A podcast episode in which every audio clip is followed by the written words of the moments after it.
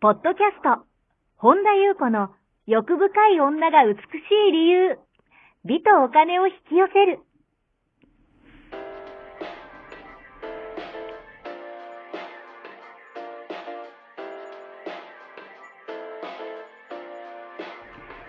ポッドキャスト、本田裕子の欲深い女が美しい理由は、いちまん人の女性をコーチしてきたメンタル美容研究所代表、本田裕子が、幅広い知識と自らの経験をもとに、より美しく豊かになる方法を独自の視点からお伝えしていきます。女性の本来持っている美しさを引き出すヒントや、にせんごねんから実業家として培ってきたノウハウ、精神的、経済的な自立、自由奔放に輝きながら、自分の人生を楽しむ意識やメンタルづくりについてお話をしつつ、またリスナーの皆様の様々な悩みを解決していく番組です。それでは本日の番組をお楽しみください。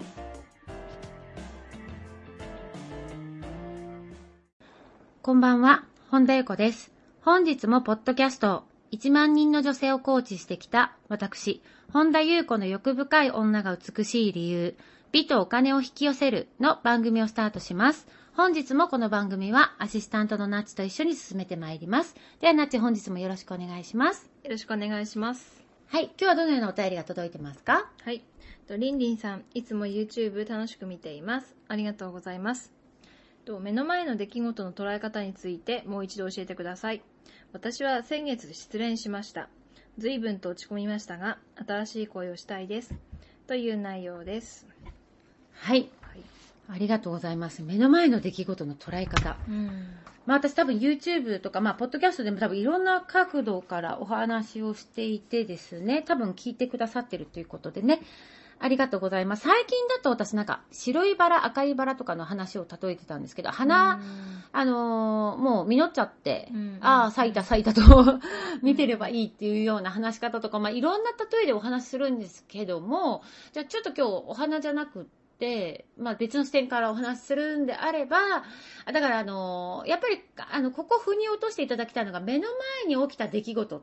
なんか目の前に今起きていることあるじゃないですか、うんうん、っていうことの捉え方なんですけど、うんうん、目の前で今何かが例えば現象化した、現実に起きたっていうことは、なんか今初めてなんかこう起きたてほやほやみたいな風にこう私たち捉え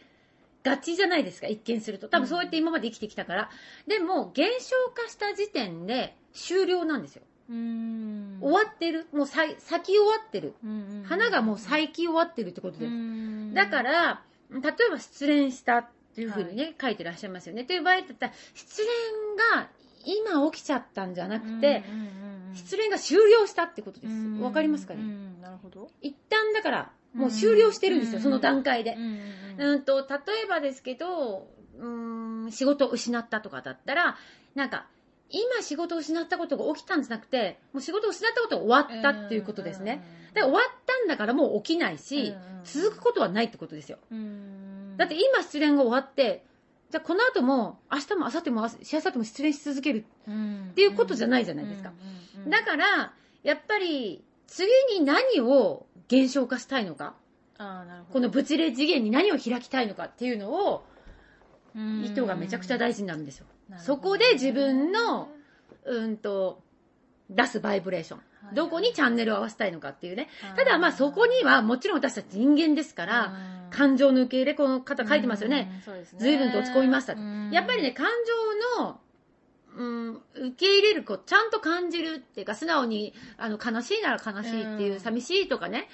あの切ないとかねっていう期間はやっぱり一定期間かかりますよ、うん、そうですよね。だからそれを蓋すると、うんうんうん、ダメな、ダメってか苦しくなっちゃうから、うん、素直に感じて、やっぱりその分っていうのはやっぱり、例えば自分にとってはうあまり嬉しくないことが起きたら、やっぱネガティブな感情って湧きますよね。だからそれはやっぱりプロセスとして一定期間はちゃんと感じる、うんうんうん、あの潜在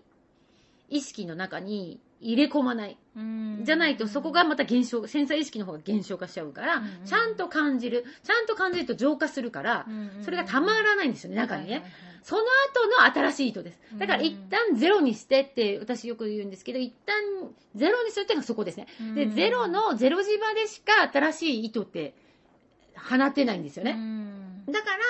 外側から自分が内側から、だからね、新しい恋をしたい、じゃあ新しい恋をしたいっていう波動バイブレーション出すんじゃなくて、新しい恋をもうすでにしてる自分はどんなバイブレーションっていう、なんか彼氏ができたって波動をよく多くの人はやりがちなんだけど、あのもうすでにいてハッピーな私だったらどんな感情を感じてる？安心とかちょっとキュンってしたりとかっていう、うん、なんかこうできたやったっていうバイブレーションじゃないんですよね、そこは。だからそしてそのもうこの私たちのこのあの私なんか毎日が新しい一日が始まるみたいなことをこの間ちょっとブログに書いたんですけど、もう毎春毎春が私たち新しくなんかこうつながってるように見えるけど作ってるから、だから毎春毎春エネルギーも新しいんですよね、あの厳密に言うと。だから毎春リニューアルできるってことですよ。だからということはいつでも作れるってことですよね、うん、自分次第で、うんそうですね、また新しく生まれて、またうんとそう、まあ、一定期間の感情は出てきたりとか、うん、いろんな感情を感じて、それでまた新しく作れるっていう、いくからいくらいつからでも、今この瞬間からでも新しい自分はいつでも作れるって楽しくないですか、うんうん、結構で開いてぶ、うん、と現実化して花が咲きますよね、何かが起きますよね。そしたらそれで終わりだから、またっていう、それでいくらでも自分の望むその蓋したりとか、そこにこう引っ張られたりとかって、もちろん一定期間のいろんな感情を感じるのはもちろん大事ですけど、っていうのって楽しいですよね。っていうことはこの世界のやっぱ想像はもうやっぱ自分、私たちのこの一人一人の意識が元になる。だから外に見えるものとか聞こえるものとか、だからどうしてもやっぱり外側に引っ張られやすいですよね。私たちってやっぱどうしても影響を受けやすいけども、あのもともと私たちがあ、まあこれ肉体をねお借りしてるから、このそうなりやすいのは当然当たり前に反応しちゃうんだけど、ただ私たちなんか意識が作ってるってなった時に、そのあのその場に引っ張られるのはなんかある程度私仕方ないと思うんですよ。やっぱり人間だから、うんうん、だからそれは普通だと思うんですね、うんうん、だけど必要のないところに、うん、なんか極力エネルギーを注がないっていう練習をしていくと、うんうん、無駄に外側に引っ張られない、振り回されない、もう現実にいつも振り回されて、それこそスクリーンに入ってっていうのをやってると、やっぱりどんどんどんどんバイブレーション重たくなっていくし、うんうん、もうなんかだんだん現実の中に入ってって、なんか分け口分かんなくなって、うんなんかこう自分も人もコントロールしようとしちゃいがちだから、だからそこは一歩戻るっていう練習、うん、そうすると、まあ、ある意味本質の自分を生きる練習っていうか、うん、そうすると外に振り回されない自分の軸っていうのがだんだんできてくる、うん、からそれのトレーニングにもなりますよね。そうすると面白いのが、あ、本当に自分が作ってるんだっていうことが、うん、もうやおうなしに腹落ちしてくるんですよ、うん、そうするとまあね、その後自分が作り直せるから、うん、なんか腹も据るけどちょっと軽やか、うん、なんかあまりこう長く引っ張られない。もちろん人間だからいいんですよ、感情的にこうくく苦しいとか悲しいなりとか怒ったりとか全然いいんですけど、うん、だからそのなんかこう自分の中心からこう軸は抜けて、自分私よく自分を自分の中心に鎮座するって言ってるけど、うん、そこから抜けにくくなる、うん、私はついフラフラフラフラ出かけていっちゃうから、うん、だから私たち自身がそもそも意識そのものの存在だから、うん、なんかこう意識が抜けてよそにこうエネルギーを持っていかれてしまったらやっぱ元も子もないんですよ、うん、そうなるともう永遠ブレるし、そうですね、もうなんか自分がどうしたいのかさえもう分かんなくなっちゃう、うんし、もう負のループに入っていっちゃうから、うん、でも私たちは人としてやっぱりこの肉体をお借りこうまとってるから反応するのはある程度仕方ない、うん、けどそれすらも反応してる自分すらも眺めてみる、うん、それすらも鑑賞するっていう練習をしてくると、うん、なんか日常が変わってくるんですよね。いやこれ結構大きいですよね。てか結構本質ですよね。本質、ね、本当に本質なんですよ。これができるようになったらかなり楽になりますよね。そうなんですよ、うん、そのためにはやっぱり多分なんかね、ちっちゃな成功体験が大事だと思うんです。なぜかというと、あ、本当に自分が作ってるんだってだんだん分かって、本当に体験からしか腹落ちしないから、うん、ってなってくると、うんうんうんうん、なんか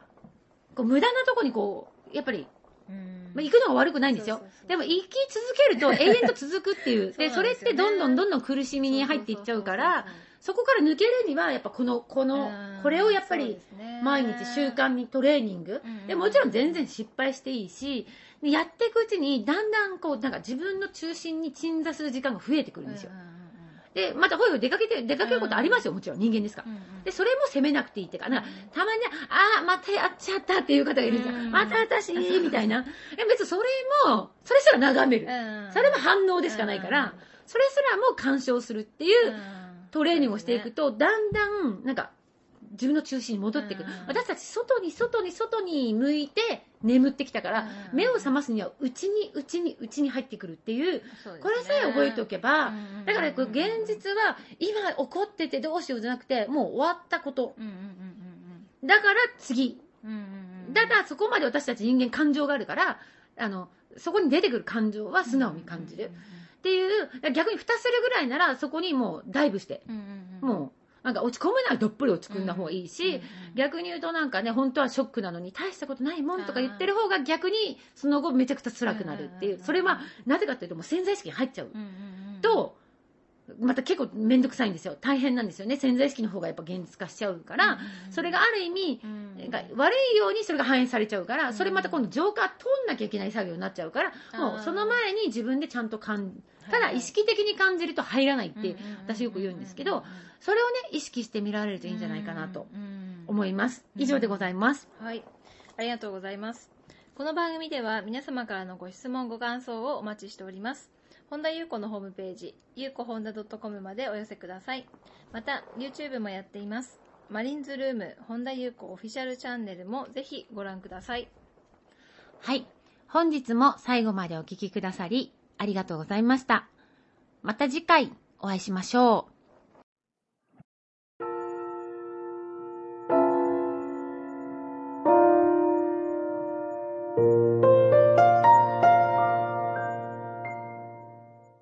本日のポッドキャストはいかがでしたか？この番組を聞いてくださったあなたにプレゼントがあります。お申し込みは本田裕子オフィシャルウェブサイトにアクセスし、ポッドキャストページを開き、必要事項を入力してください。ご送信いただいたすべての方にプレゼントをお送りします。美や豊かさを引き寄せる有料級の役立つ情報を無料でお届けいたします。ユーアールエル は エイチティーティーピーコロンスラッシュユーコホンダドットコム スラッシュです。また番組では本田裕子への質問や感想をお待ちしています。同じく、本田裕子オフィシャルウェブサイトにアクセスし、お問い合わせフォームからお申し込みください。それでは、また次回お会いしましょう。